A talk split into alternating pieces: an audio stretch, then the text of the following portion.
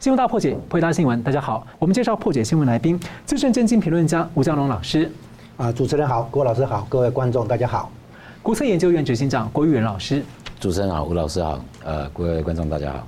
好，欢迎两位啊！五月开始呢，中共的江苏省常熟市啊，公务员、事业人员、各级国资单位人员的薪水、工资将会全部都以所谓的数位人民币来发放。而四川省的成都市则宣布呢，这个住房公积金呢将开通数字人民币。这并不是第一个例子啊，看来是要准备要推向全中国。好，请教吴老师啊，您觉得中共这个数字人民币啊有什么目的？有评论认为，老百姓的钱可能因此会被变相共产，或者中共这个房地产跟地方债金。金融系统的风险问题太大了，用这个数字游戏来救。再来就是说，我们都知道中共向各国在输出这个数位集权的监控等技术。如果这个结合所谓的数字人民币的话，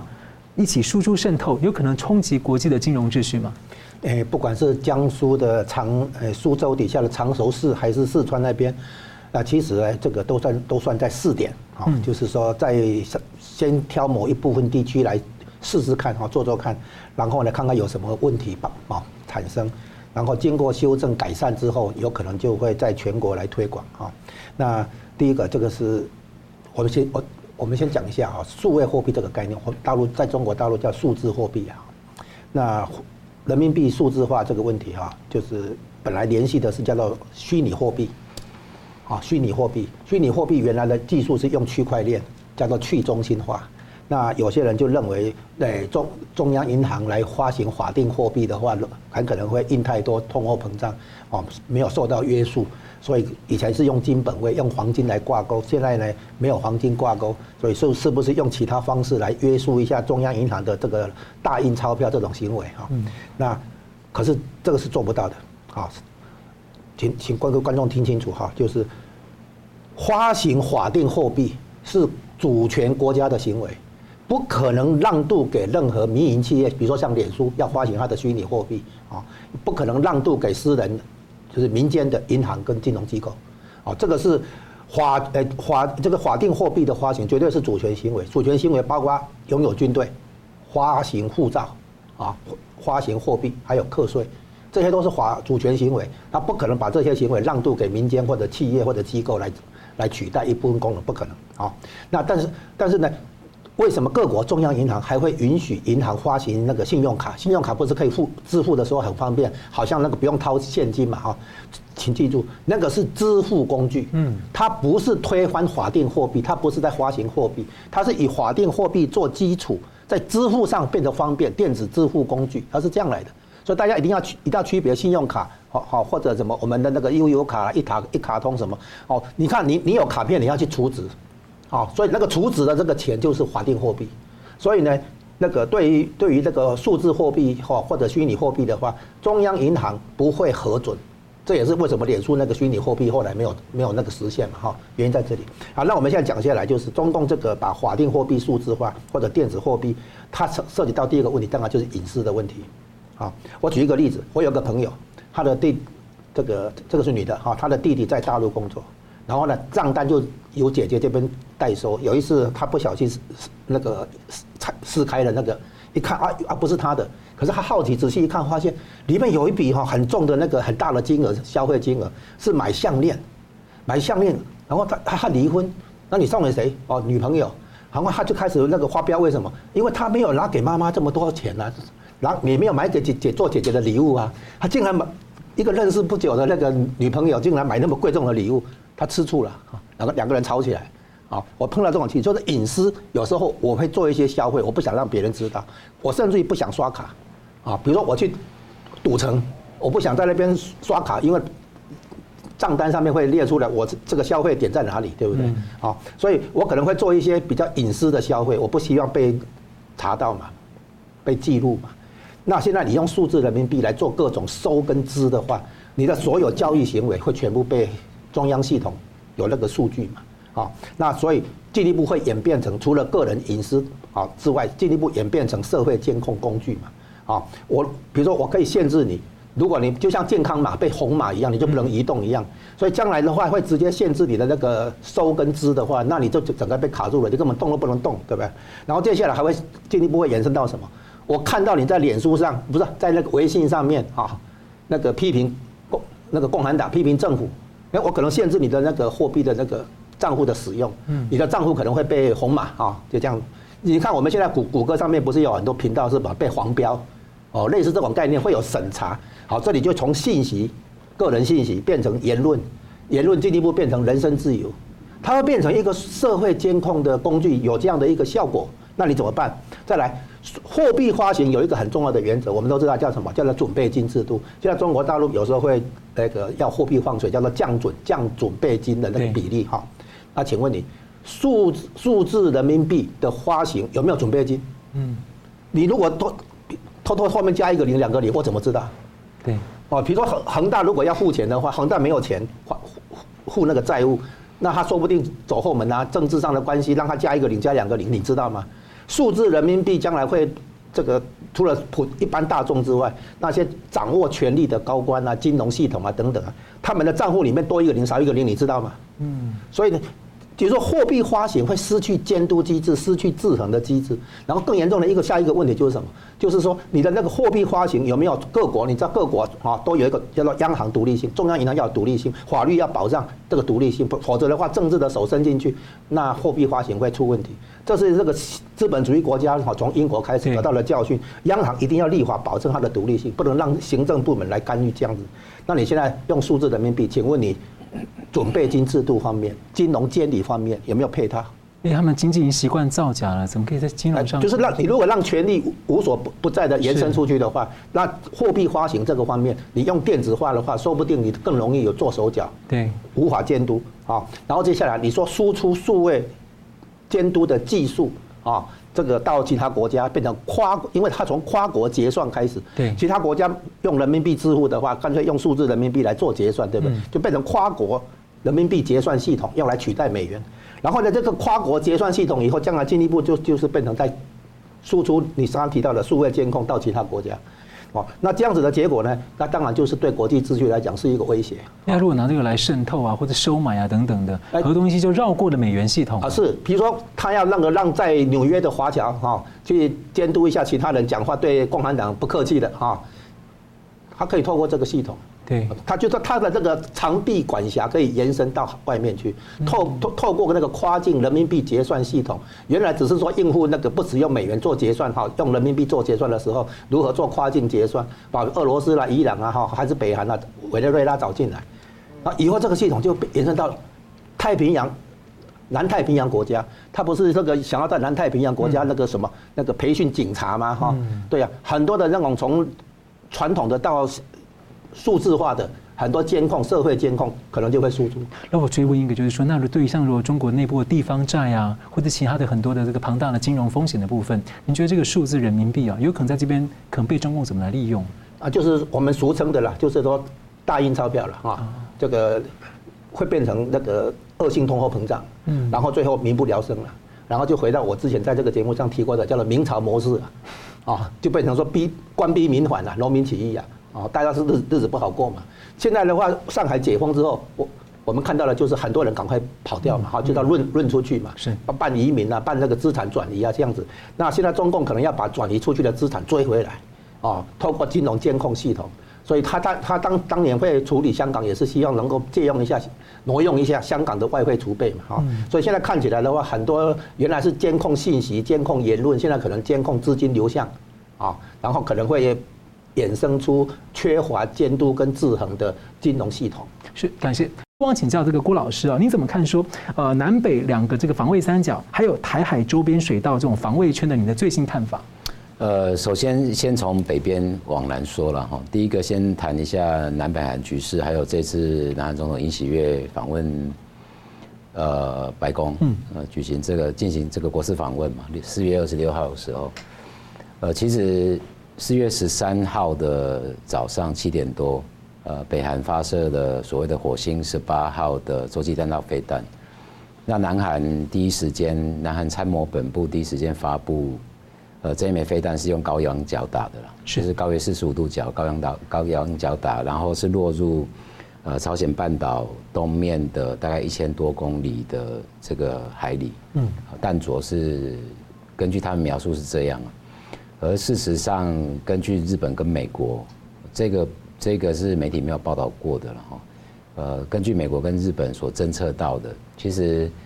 呃，四月十三号这一这一枚火星十八，它第一段火箭是用正常仰角打的，就是标准弹道。是。对。然后结果这个第一节火箭脱落之后，第二节火箭突然以高仰角改变这个弹道，然后到第三节火箭，第二节火箭脱落，第三节火箭火箭开始推动的时候，美日的雷达都完全没有抓到。哦。那换句话说，这一个火星十三号，它已经成功的，呃，让美日几十年来部署的反导系统完全无效化，因为你连抓它的飞弹轨迹都抓不到，哦，更不要说要去拦截它。然后第二个才提到说，呃，这一枚火星十八的确如北韩所宣称的，它是用固态燃料驱动的，呃，因为这个。一开始非非常容易判别了，因为如果是液态燃料的话，那个飞弹刚打上去 boosting 的时候会有产生大量的浓烟嘛。可是飞弹一旦上去之后就不会再拖烟，哦，因为它是液态燃料。那固态燃料的话，因为它是高压缩，所以它整路会拖烟。是，对，所以这个是依照影片来看的话，的确是固态燃料。然后每日从这个烟体，就是这一个弹道飞弹。呃的烟体来判断它的烟体的颜色，来判断这是二制的，嗯，俄国制，俄国制的，所以到四月十三几乎就确定说，呃，包含二零二二年北韩打了三十七次飞弹，八十六颗八十六枚弹道飞弹，那有这么长足的进步，呃，绝大部分的技术来源是俄罗斯，嗯，然后 再回推到今年二月八号。竞争北韩有举行这个阅兵式嘛？那在阅兵式的影片里面，北韩的电视台是有特别介绍这一枚飞弹，当时是不知道这是什么飞弹，啊，其实就是四月十三号发射的这一枚火星十八。呃，美国跟日本分析这个弹体结构，再搭配四月十三的影片，就确认了它是这个俄罗斯的这个 Yars，就是它的 RS 二十四型的。洲际弹道飞弹，嗯，对，然后它的射程可以比这个高达超过一点一万公里，然后它的这个 payload 大概爆炸当量是十五到二十万吨 TNT，对，长崎跟广岛的原子弹的爆炸当量只有二点一万吨，嗯，对，然后它这个弹头可以携带三到六枚核弹头，对，所以。这一个火星十八的，包含它的结构、弹体结构跟它固态燃料的技术，呃，试射的结果当然是非常成功了。嗯，对，因为它成功的躲掉了美国跟日本的这个监控嘛。对，所以这个就变成造成对南韩来讲是一个非常大的警讯嘛。哦，这个也是这次尹喜月访问华府的两个主要的议题。第一个就是所谓的核共享啊。那核共享的意思就是说，呃，以往美军的这个核武、核武、核武系统进入韩国的这个领土、领海、领空，它是不用跟韩国的参谋本部进行任何的磋商。嗯。那韩国政府认呃希望说，未来美国的核武进入韩国，必须要跟南韩的参谋本部一起做运用，做战略运用跟部署。然后第二个才提到说，这用核报复，用核武来做报复。那这个就谈到韩国的所谓核三轴，那它的核三轴要反制北韩，第一个就是它的狙杀链，它的 kill chain，然后第二个是韩版的这个反导系统，第三个才是用核武器大量的去报复，呃，遭受核武攻击，所以它是核三轴嘛。那目前为止，南韩并没有自己研发跟生产核武器嘛？对。所以尹喜月这一次去跟拜登的峰会，重点就在希望在这一次的美韩峰会里面，呃的联合声明可以把呃美国的承诺明确的写在联合声明上面，就是南韩一旦遭受核武攻击，美国承诺会用核武器来进行报复性攻击。嗯。对，所以这次尹喜月去访问，呃。美国的两个主要的议题啊，那第二个才来谈说，主持人刚刚问到的说，南边的状况。那南边的状况其实，从去年八月四号中共军演，佩洛西来台湾之后，八月四号的军演，一直到今年蔡总统过去美国，尤其是这个在雷森雷根图书馆跟马卡西的会面，呃，四月八号到十号三天，中共的军演两百多架次了。其实你把这一连串的军演看起来就非常清楚哈，中国跟美国要的正好是相反的东西。中国希望把台湾变成一个封闭型战场，对。那他要把台湾变成一个封闭型战场，他就必须要控制东海、南海、宫古水道跟巴士水道。嗯。那其实现在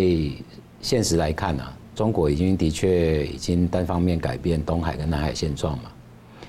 啊，所以剩下就剩下宫古跟巴士，可是宫古海峡，嗯，可能性太低。嗯。因为日本的这个 ASW 就是日本的反潜战力啊，是举世闻名的。对对，所以。呃，中共的核潜艇要借到宫古的可能性非常低，所以唯一的希望就是在真空嘛，对，就是巴士海峡，因为之前杜特地执政的六年里面跟美国没有太多的军事合作嘛，嗯，对，所以现在美国在补强南边这一块，所以这个美菲的肩并肩的最后一段，啊，最后一段我觉得是故意演给中国看的。啊，就是他在巴斯科，就是离台湾最近的菲律宾岛屿，对，离台离台湾只有一百六十几公里，啊，他在上面部署海马斯，而且用海马斯直接对这个废舰了，对，就是集成这个废舰。那射程等于是整个巴士海峡都拿。没错没错，对，所以美国为什么要这样子演？哈，就如同我们刚刚所提到的，就是它是封锁宫古海峡跟巴士海峡。它是有用意的哈，因为中共要封锁台湾的话，它的核潜舰一定要先到西太平洋，对，然后造成水面下的吓阻，它的航母才可以这个很安全的到西太平洋来，嗯，对，然后就会形成水下、水面跟水上、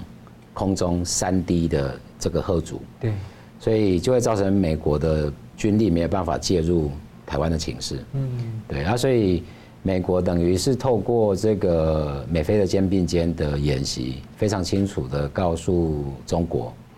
啊，你想要让让台湾变成一个封闭型的战场，那是办不到的事情了。嗯。那除此之外，这个也是要让我们这个台湾老百姓了解到的，就是说，四月八号到四月十号三天的军演，虽然共机出动了两百多架次啊，那其实美国非常早就有掌握情资嘛。嗯所以在同一时间，中共在军演的过程，在台湾的东面，呃，美国在冲绳的加索纳基地，其实就已经有两个 F 三十五的战斗中队，嗯，跟就是五代战机嘛，跟一个四代半就是 F 十五 E 的战斗中队。那同时间在南边克拉克空军基地有两个 F 二十二的战斗中队。嗯，那换句话说，当中国军机在扰台耀武扬威的时候啊。啊，它其实是被东面跟南面的五代战机啊非常密切的监控，对，所以呃，这个也是再次来告诉中国哦，你试图要封锁台湾，尤其在台湾的东北面到南面的海空域啊，基本上是行不通了。对嗯，我再简单追问，就是说，那最近就是呃，因为我们知道五月份就是 QUAD 的美日印澳要开会了，领袖峰会。那最近呢，美国跟印度的军演，还有就是澳洲宣布就是要这个加强长城火力，就是在一个，因为看我们现在刚讲这是第一岛链部分，现在变成是第二岛链，还有就是这个印度这个部分，它形形成一个什么样的一个牵制作用？呃，其实其实我们在稍微往前看一点了，从二零二一年这个美日印澳的这个马拉巴。就是马拉巴尔演习啊，它的演习范围其实一直往东扩。对，它从这个印度洋，然后到南海，然后到菲律宾海，所以跨是作为一个结合这个民主国家的海军力量，是一个非常好用的平台了。那在这里面，其实这四个国家里面的，对，就是前置中国的，它的功能其实不太一样。呃，就简单讲日本跟印度就好了。日本当然是在东边的海面牵制中国嘛，可是印度是在西边的陆路是牵制中国，让它腹背受敌嘛。那讲到日澳的部分，那状况又不太一样了。就是说，呃，澳洲当然这个是大家都非常清楚，澳洲是日本的第二海上生命线嘛。那除此之外，它是美军呃从东太平洋到西太平洋非常重要的补给站。对，所以这个美国的核潜舰、核攻击潜舰几乎都是要在澳洲先靠港之后，才到这个亚洲东亚这边来驰援嘛。对啊，所以才会有这种起心动念，在二零二一年的九月十五号成立这个阿库斯嘛，由美国跟英国来协助澳洲建立这个核潜舰跟远程的打击火力了。嗯，对，啊，这个可能也是蛮多观众不清楚的地方，就是我们在讲五常，就联合国五个安理会五个常任理事国里面，这个核潜舰的能力，中国是敬陪末座。嗯嗯，对，当然。最强的是美国跟俄罗斯，可是第三名是英国跟法国。嗯，对，所以如果你拿这个英国的机敏级的核潜舰，呃，不管是中国的洞九三或洞九四，那个是完全没办法相提并论的东西啊。它不管在呃船体上、船体结构上，呃，美英的核潜舰，它的这个核潜舰的船体大概都是十三公尺到十五公尺宽。那中国的核潜舰，它的船体就只有八到九公尺，所以它能够搭载的，它能够搭载的这个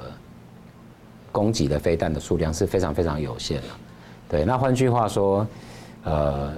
中国的核潜舰跟其他四个国家，那排除俄罗斯，其他三个民主国家的核潜舰，那个是不在同一个层次上面的。的这个核核主武器，对，嗯，是，感谢我们休息一下，回来看呢，台海的冲突的可能会发生在哪一些战场呢？是在本岛或者境外，甚至呢，会不会可能在美国的本土呢？休息一下，马上回来。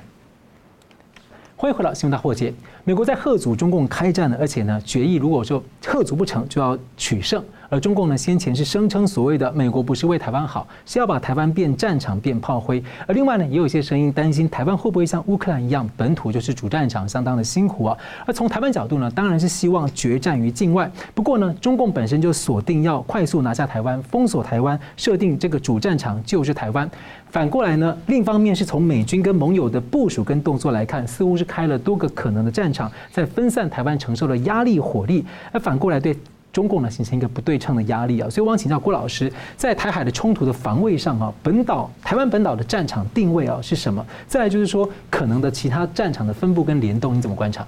呃，就紧接着上一节提到的哈，就是基本上对中国来讲，当然把台湾变成一个封闭型战场，对他来讲是最容易处理的。是啊，可是现在美国跟日本之间的这个重新部署，还有美国跟菲律宾。呃，重新对接，就是去年 Harris 到菲律宾访问，跟今年二月 Austin 访问之后，一共开了九个基地嘛。对。那如同我们所刚刚提到的，到二十四月二十八号为止的肩并肩，基本上，呃，这一次除了规模非常大以外，有另外一个准备，就是演练完之后，有一些美军的装备就是会留在呃菲律宾原地，在当地部署了，嗯、就包含刚刚提到的这个。在巴克巴克斯嘛，就是在那个巴克斯这个小岛所部署的海马斯，巴丹岛的那个巴斯科，对对对，巴斯科上面，所以呃，美国的新的部署跟美日跟美菲的新的部署，基本上会让台湾非常难变成一个封闭型战场。那除此之外，这是美国的努力嘛，所以呃，我觉得台湾是没有资格去问呃怀疑美国了，所谓的以美论啊，哦，因为最近。看到的，呃，说把台湾推向战场的这种说法，呃，是缺乏国际视野的说法了。因为你你看了一下，呃，英喜悦即将四月二十六号跟拜登峰会，他也是要要求美国明确的承诺，嗯，明确的安全承诺嘛，嗯。可是重点是美国在韩国驻军啊，对，那韩国政府一年要付十点五亿美元的驻军经费给美国，对。那另外我们看日本。美国在日本有驻军，日本一年要付十五亿美元，两千一百一十亿日元的军费给美国。那几乎美国每换一个一任新总统，美日本都会要求要重新再去强调美国对日本的安全承诺。是。那尹喜月之后是谁去？尹喜月之后是 Marcos Junior，就菲律宾总统。对。会到美国去跟拜跟拜登峰会嘛？他一样要要求这个拜登就一九五一年。的这个美菲共同防御协定，去做更清楚的论述，就是美国要怎么保护菲菲律宾呢？对，所以我们看了一下，真的台湾有立场去怀疑美国吗？第一个，我们跟美国没有 treaty 啊，我们没有盟约。第二个，台湾不付军费给美国。第三，我们跟美国买的武器数量跟日本、韩国相比，那是小巫见大巫了。对，可是纵使是这样，就如同刚刚一一开始所提到的，美国在台湾周边其实已经布了这个反封锁、反包围是的这个新的部署的策略嘛。那除此之外，我们看一下台湾本身。如果台湾作为一个战场啊，那几乎是全世界所有的专业军人的每天的梦魇了。这个这个海岛太难打，因为它不大不小。对对，三万多平方公里，然后百分之七十以上是高山，超过两千五百公尺有两百六十八座，超过三千公尺的两百座。对，那换句话说，几乎整个台湾都是山。然后我们讲中央山脉，其实这个名词也不太对。其实台湾的高山。整系列的高山是往东边倾斜，嗯，对，所以让台湾变得更难打，原因是因为台湾虽然四面环海，可是只有东部的海域够深，嗯，你可以有这个吃水重的、吃水深的这个大型军舰或登陆舰来靠近嘛。可是台湾的中央山脉又往东边靠，所以花东是一个重谷，对。对，不会有一个军队笨到在重谷登陆的啦，嗯，对啊，因为那个就找死嘛，嗯，对。没有地方可以跑啊！那台湾的西部是平原，对，结果台湾海峡水深平均水深只有六十多公尺啊，它吃水非常浅嘛，对，它又不是一个理想的登陆地点，所以台湾适合登陆的地方只有北面跟南面，就是基隆外海跟高雄外海。那偏偏这个我们也不是第一天认识台湾嘛，台湾的绝大部分的陆海空军的重兵都放在北部跟南部，嗯，对。所以台湾作为一个海岛来讲的话，非常难打。那另外一个名证就是当时美国两支舰队，啊，北面的尼米兹舰队跟南面的这个马克奥瑟，就是麦克阿瑟舰队，从这个澳洲开始要反攻，那个时候打日本嘛。对。呃，两支舰队一路跳岛打，打到菲律宾之后，他是直接跳过台湾就直接打冲绳群岛。是。他不敢打台湾。对，因为打下去就整个部队就被牵制在台湾岛上，对，他的目标是要打日本本土嘛，嗯，对，所以从另外一个名证就是 General McCusker 当时就决定不打台湾，只取冲绳群岛，对，结果冲绳是一片平原，还是死了两军加起来是死了十万人，哇，对，所以你就知道说台湾作为一个海岛，这个地形这么复杂，台湾本身的地形跟台湾周边的地形这么复杂。呃，是要做军事计划是非常非常困难。嗯，那除此之外，呃，台湾周边的环境，台湾在四条国际航道上交交错的中心点，所以有超过百分之五十的国际贸易要通过台湾的周边水域，包含日本的能源有超过九成必须要通过台湾周边海域才能够到达日本，韩国是百分之八十。嗯，对，所以。不是台湾有事，日本有事而已啦。台湾如果有事，日本有事，韩国也有事啊。所以波顿才说，美日韩台应该组一个集体防卫小组。没错，没错。所以除此之外，呃，这个 CDM Communication 就是海上生命线以外，Air Traffic，亚东亚的南北边的所有的飞机航线，超过九成都要通过台湾周边的空域。对，那 Undersea Cable 就是我们讲那个海底电缆，是台湾也是美洲到亚洲。所有的海底电缆的中心点哦，对，所以这个要对中国来讲，要把台湾完全孤立，你还要去考虑到说，每天有成千上万的这个民用商船，嗯，在台湾周边一直不断的 passing by 嘛，啊，这个就非常困难。然后再来讲的是说，这个台湾本身作为一个战场，只要爆发战争，一定会 spill over。它是势必一定会这个外溢到冲绳群岛跟菲律宾群岛。嗯，原因是因为台湾真的太小，以现代的军舰跟战斗机，它的飞行速度啊，对，啊，我我打不过老共，我打不过中国的军机，我会跑嘛？台湾的军机会跑，就一跑几分钟就到日本领空了。对，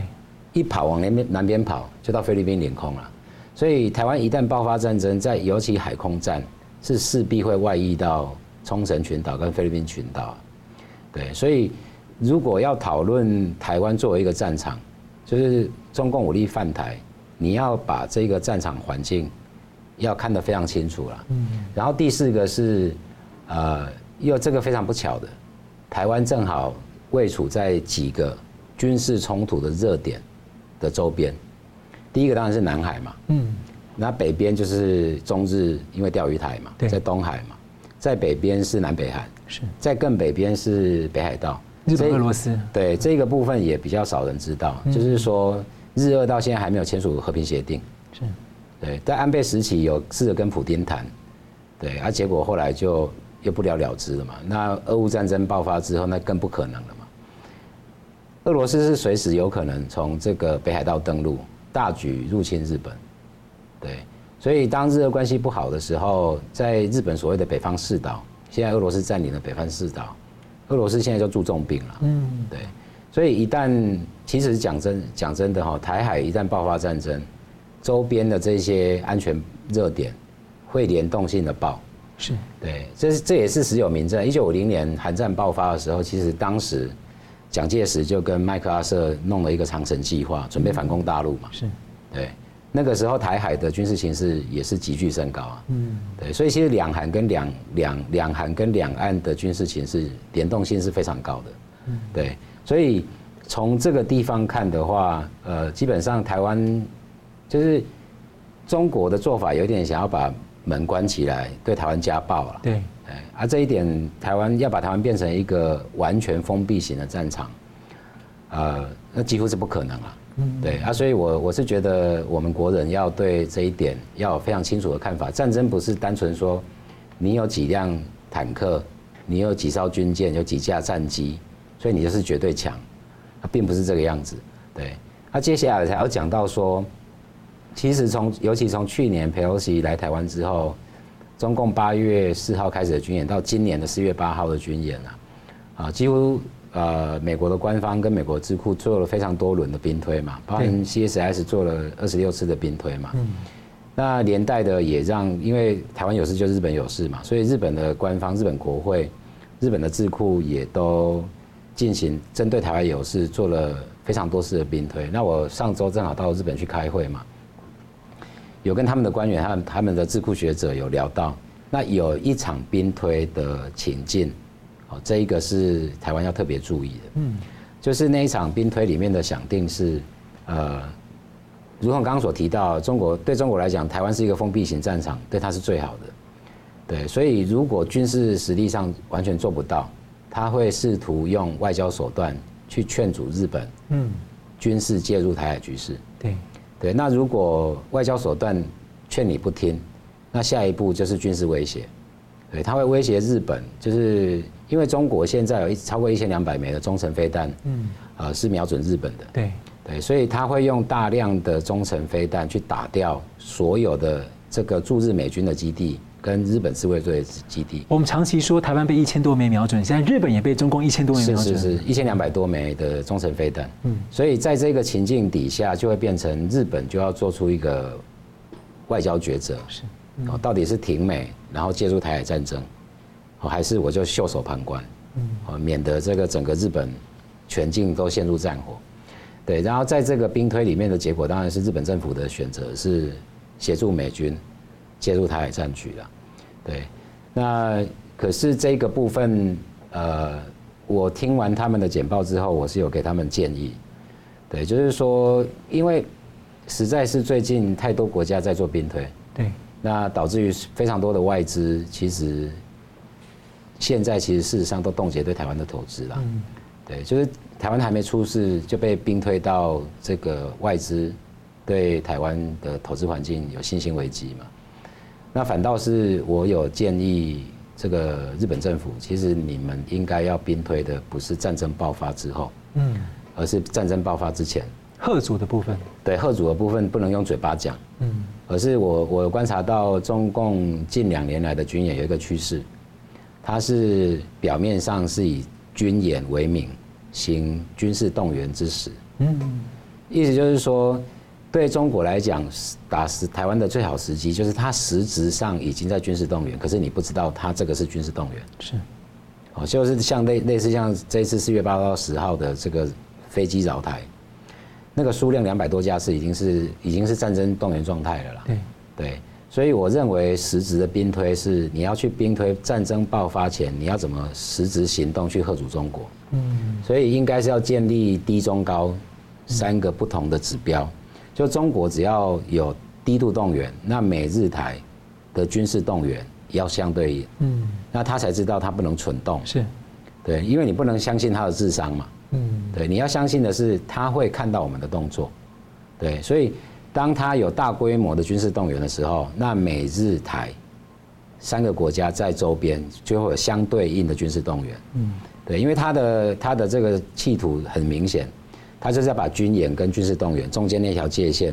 把它模糊掉，混在一起，让你很难对应。没错，让你温水煮青蛙，让你没有警觉心嘛。是，对，所以我反倒觉得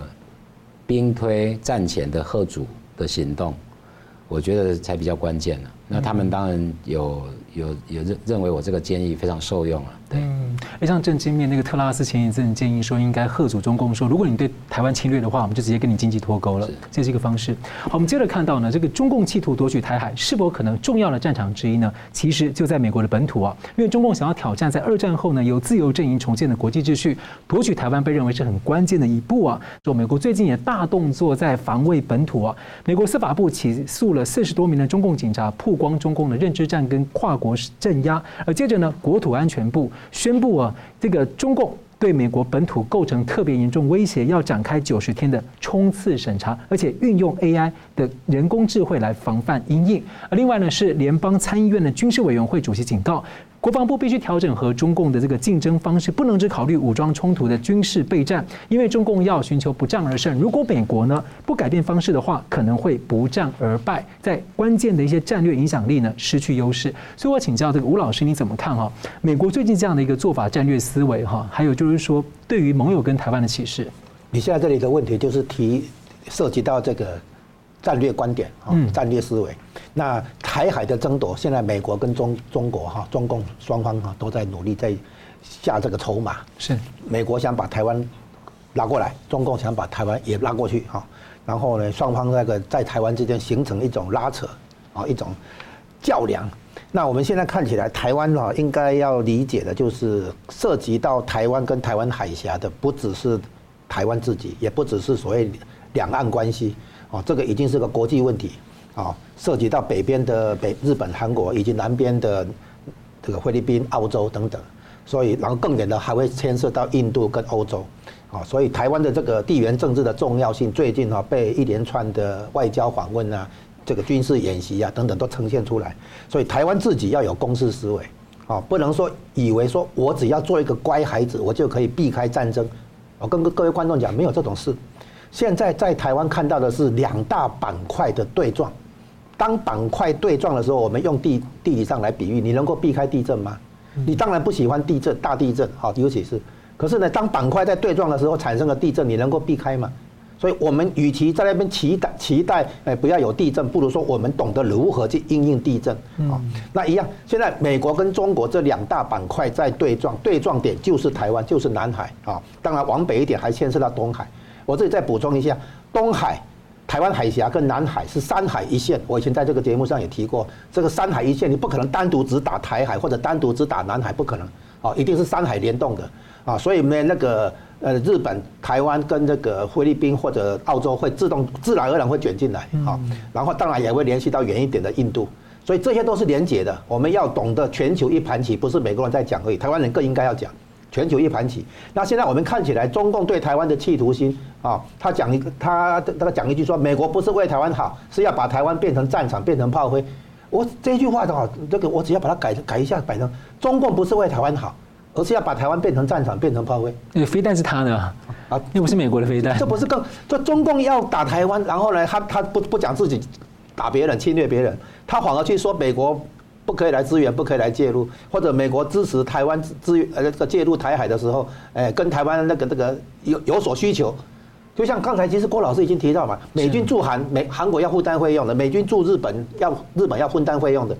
难道你以为台美国人保护台湾，台湾都不需要承担费用？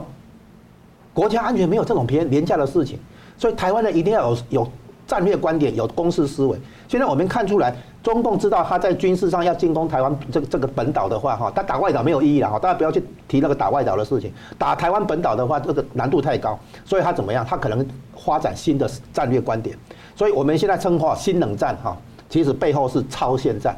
超限战除了包括病毒战，也包括网络战以外，现在还包括信息战，好，然后在接下来还有红色渗透。红色渗透的话，我们很多听听说，我们台湾内部很多公庙啊，都跟大陆有连结哈，有很多宗教的文化的一些连结哦。红色渗透也渗透那个国会议员哦，地方那个派系啊等等。好，再来一个就是灰色行动，哦，中中共可能采取一些行动的话，你说它友善吗？它绝对不友善。你说它这个战争吗？也不是战争。哦，有一些灰色行动地带。那这些的话，不只是应用在台湾，它的红色渗透对象。或者我之前把它称为新统战的这个对象，不是只有台湾，也包括美国自己。对美对美国媒体的渗透、国会的渗透、智库的渗透、呃地方行政首长的渗透，他也是在做的啊。所以呢，我们现在发现，中共在做的事情是瘫痪美国在全球一盘棋的行动能力。嗯，从美国内部去削弱美国，啊，延延延迟他的这个决策的能力。因为自自。自由社会、资本主义是那个是社会，一定有阶级的分化，是有人资产阶级，有人劳工阶级啊。那所以呢，这个也为当初为什么会有马克思的那些《资本论》提出来，也是因为社会阶级分化嘛，哈。那所以现民主国家的话，其实是有空间给那些集权社会来呃国家来介入。那中共看出这个机会，我们没可能没有意识到这一点。所以你看他以前哈在国共内战的时候玩情报。用间谍去去抓情报，结果现在呢变成用经济间谍啊，可商业间谍去窃取发动机的技术啊，啊潜水艇的静音技术啊，还有那个那个诶飞机的时候如何避免被雷达侦察的隐形的那个战机的技术等等，他现在有很多的那个东西用间谍去窃取关键技术，然后他还会收买你，或者他用女人拍你的情色那个影片等等来威胁你，或者他绑架你。啊，那那你你可能有家人啊，孩子在国外念书啊，等等啊，反总而言之，他想方设法去控制你哈。然后接下来的话，还有一个问题就是认知战、认知作战哈。然后认知作战的话，配搭配的是假信息，有很多信息是假的或啊不正确的，他要引导那个你做出误判哈。然后呢，他要制造你这个民主社会里面那个内部的分裂的民意啊。然后你是你说你民主社会啊，行啊，大家来民主啊，对不对哈？然后他就把很多那个。不对的观点送进来，或者假的信息送进来，然后企图影响这个判断，影响舆论，这样。那所以呢，你看到这些作战方式的话，它不是只用在台在台湾，它现在也用在美国本土。所以你会发现，美国里面有很多这个所谓左派的学者啊，他的言论等于在呼应那个共产党的那种论述论点啊。你会看台湾内部很多，好像说我们只要乖一点哈，就不会有战争。那个有人不乖是要让我们那个陷入战争，这是。这个东西完就是就基基本上缺乏政地缘政治视野跟国际视野。当势力在两大势力在对撞的时候，你说旁边的那些国家能够避开战争？像台湾这种的话，是全球唯一的啊两大势力争夺的这个热点，地缘政治的冲这个这个关键地地地点。台湾怎么可能避开这些所谓大国博弈？所以台湾与其希望不要有地震，不如早一点研究如何应对地震啊。所以我们台湾呢，不要说，其实台湾的战略思维其实也很简单，就是决战境外，战场在境外啊。然后呢，这个源头打击，啊，就是那个阻止战争于境外，而不是说让让战争在境内爆发。所以我们要了解美国、日本的安全需求跟台湾密切相关。我们要了解台湾自己必须有攻势的思维，我们也要了解远在天边的印度、欧洲等等国家。都在调整战略观点，所以我们台湾自己不能在那边一厢情愿的以为只要做个乖孩子就有国家的安全、和平的安全，没有这种事情啊！我们现在看到中共对日、美国的下手的方式，这种从这些所谓超限战、灰色、红色渗透、灰色行动一大堆，我们应该感觉出来时代真的不一样。嗯，是郭老师一分钟补充。呃，就刚刚吴老师所提到的哈，我我这个很简单的补充一点啊。就就是说，这个提到实际上的这个军事思维来讲啊，呃，我倒不认为说我们刚刚从第一节到现在所提到，从从南北韩开始到日本、美日同盟在冲绳，然后美菲同盟或者是这个美英澳三国同盟，呃，甚至于是跨，呃，其实我认为说，这个两大阵营，呃，它的军事部署越完整，它的稳定度就会越高。嗯，对，它产生这种局部的军事冲突的几率是越低。那原因其实非常容易理解，就是说，如果美国这一端它是可以跨国的、跨国界的去做军事部署的话，它背后一定要有一个 mastermind，就是它有一个要有一个主的战略逻辑跟思维。在部署以外，也在运用嘛，对啊，所以它会形成一个势上面的不可能性，让中国蠢动。嗯，就如同我刚刚提到的，就是说，呃，我们不能去期望说相信习近平的智商了，对，可是我们要绝对相信我们摆出来的态势是有实际上的后主效应。好了，我们休息一下，马上回来。欢迎回到新闻大破解。在法国总统马克宏失言后呢，当法国在热切的讨论呢，邀请台湾的大使吴志忠上个各个节目，在分享言论的时候呢，中共驻法大使卢沙野啊是不甘寂寞，接受了法媒 LCI 的专访，向全欧洲播出，但是内容之奇怪。怪诞啊，引发了欧洲的舆论海啸的冲击中共。例如呢，中共导弹威胁台湾，被他说成是中共自己被威胁；文化大革命迫害百姓，被他说成是八卦谣言。乌克兰和前苏前十四个这个被苏联控制的成员国的主权呢，被他以所谓的国际法给否定掉。这一句话呢，几乎得罪。的整个欧洲啊，但是中共却停了几天才出来的某程度切割。外交部发言人呢，声称自己的说法才代表当局，而驻法大使馆切割是罗沙野的个人言论。但是呢，这个切割只有发布法文版，而。中共外交部连续被问三次的回答，还有使馆的声明都没有明确的说出卢沙野的说法是错误，也没有收回。那看起来呢，好像就不否定啊。那请问吴老师啊，这《华尔街日报》二十三号的这个社论就指出，卢沙野的言论其实揭露中共对主权的真实观点，认为中共其实就在玩弄马克宏。那又有评论认为说，这可能是中共的非官方思维啊，也许他们的心理地图是普习的百年大局在想这个事，你怎么看？这里现在不只涉及到心理地图啊。这个卢沙也个人的观点啊，你说他个人观点也行了，你说他有中共官方的这个看法也 OK 了哈。第一个，这里有一个两个地图，第一个叫新诶地缘政治地图，第二个是主权的地图。因为它涉及到它主权的谈话哈，地缘政治的我先讲一下，地缘政治地图就是我们表面上看地缘政治的话，都关心东亚地区、西太平洋地区、台湾周边嘛哈。那我们也现在知知道说台海、南海是相连的哈。我们现在视野可以扩大，不只是钓鱼岛那边的东海啊，不够这样的话法是不够的。嗯，我们现在要看懂，就是说，即便欧洲这个事情发生在欧洲嘛，发生在法国，即便是欧洲，他都意识到说，欧洲的和平与安全不是。应对俄国可能的侵略而已，所以欧洲的利益也包括印太地区。嗯，印太地区的关键冲突点当然是台湾，当然是南海。所以对欧洲人来讲，关心台海、南海、东海这一带，这完全正常合理，因为这事情也完全牵涉到欧洲本身的利益跟安全。啊，那所以呢，现在欧洲人的那个主权观点已经延伸出他们的传统的地理上的范围。哦，全球一盘棋，欧洲的利益哈，当然会受到其。这个其他国家的冲击影响，那这个所以呢，为什么说最近呢，欧洲人对很多都这个印太地区啊亚亚洲地区比较介入、比较关心？嗯啊，比如说法国的军舰、德国的军舰，可能都会通过台湾海峡啊来展示这个自由航行。所以我们现在看出来说，这个卢沙野的刺言论的刺激，是激发了欧洲人的大觉醒，主那个地缘政治观点的一个完善跟扩扩充。啊，这个地缘政治不是狭义的，包括德国、法国、英国这样的而已哈，已经超已经超越欧洲的这个既有的版图，而且不是从西欧嘛哈，从西欧到中欧、东欧这里，到俄国这里，那甚至于延伸到这个印太地区啊，就是这样。那第二个观点，第二个地图是主权的地图，就是说，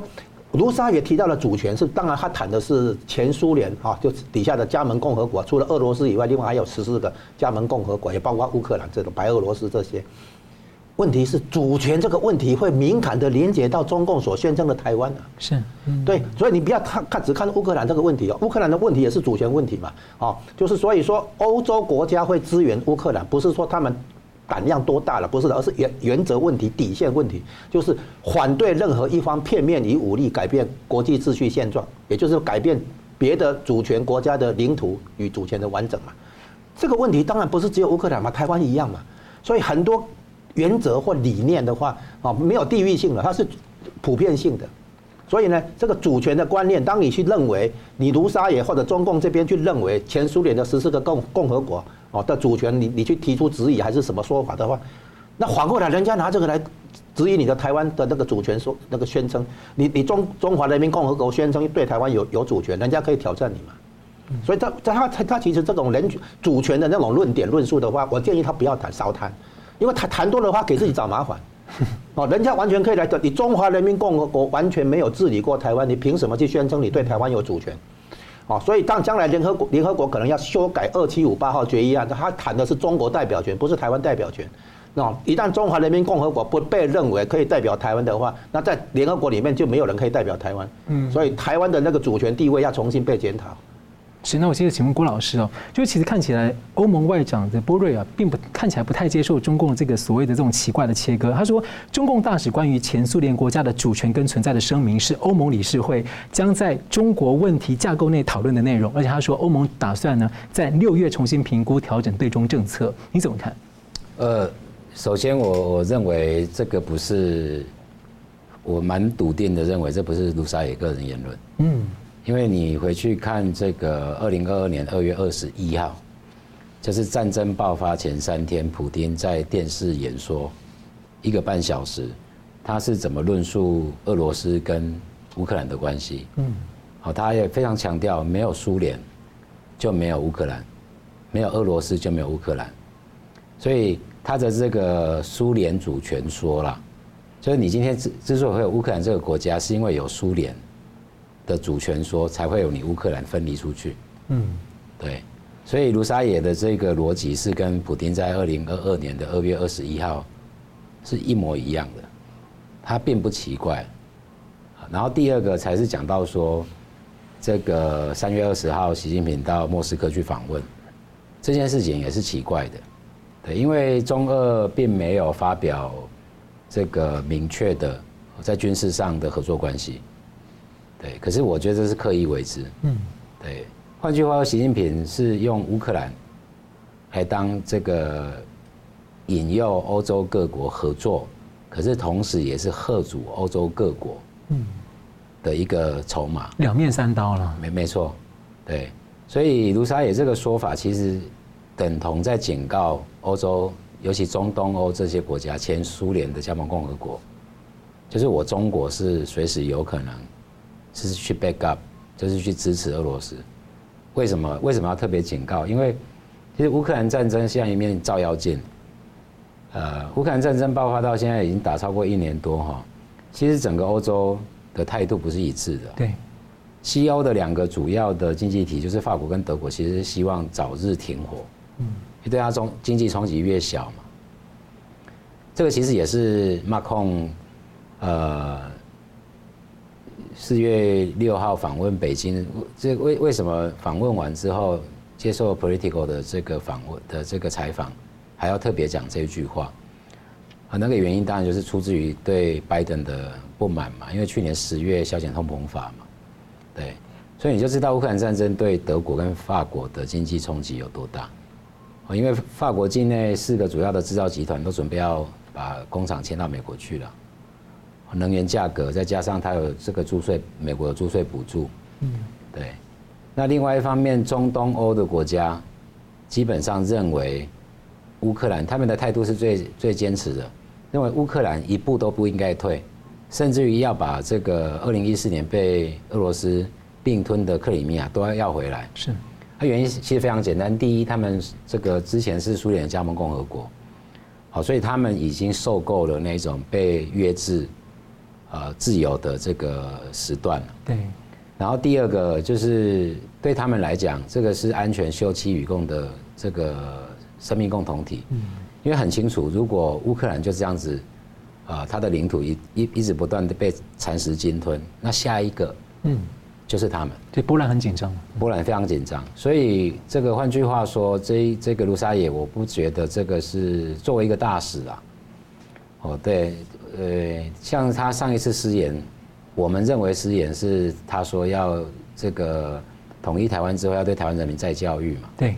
对啊。可是他这一个并并不是对依照中共的逻辑来讲，它不是一个 wild language，而且没有人没有人澄清，还另外一个大使还错还有点认同啊。没错，嗯，对，所以我不认为这是卢沙野个人的失言呐，我觉得这是对跟习近平还有中共现在在看乌克兰战争是一脉的逻辑。有人在试水温跟警告，没错，恐吓欧洲，没错，对，嗯，好，节目最后呢，我们各用一分钟啊总结今天的讨论，先请吴老师。我们现在看到的国际形势哈，你两个地图。我刚刚提到哈，一个是地缘政治的地图，一个是主权的地图。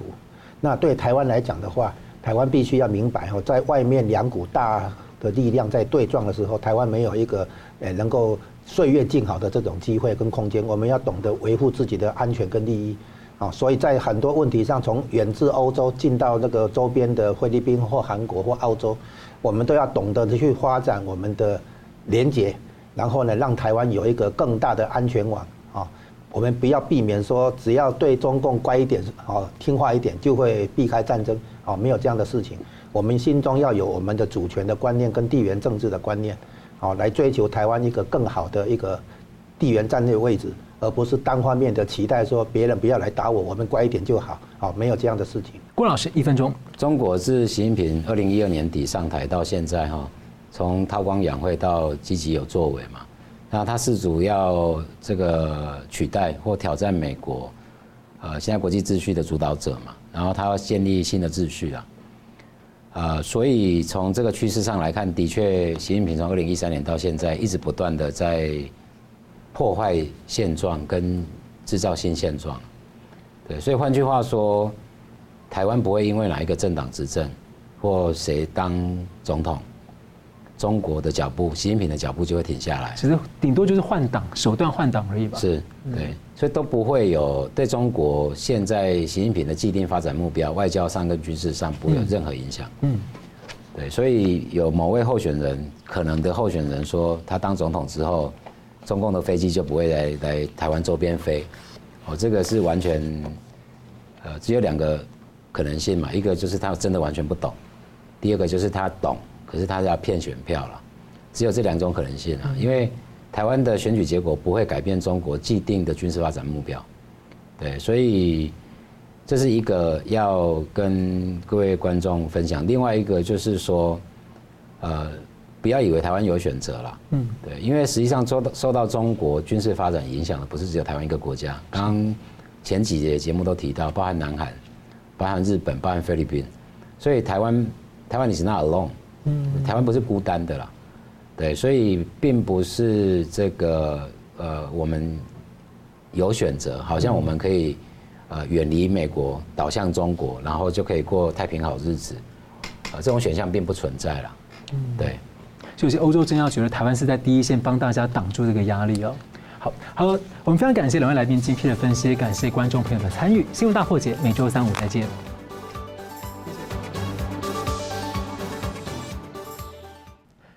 如果您喜欢我们的节目呢，请留言、按赞、订阅、分享，并开启小铃铛。那么，感谢各位呢长期对我们的支持。新闻大破解团队呢将持续为您制作更优质的节目。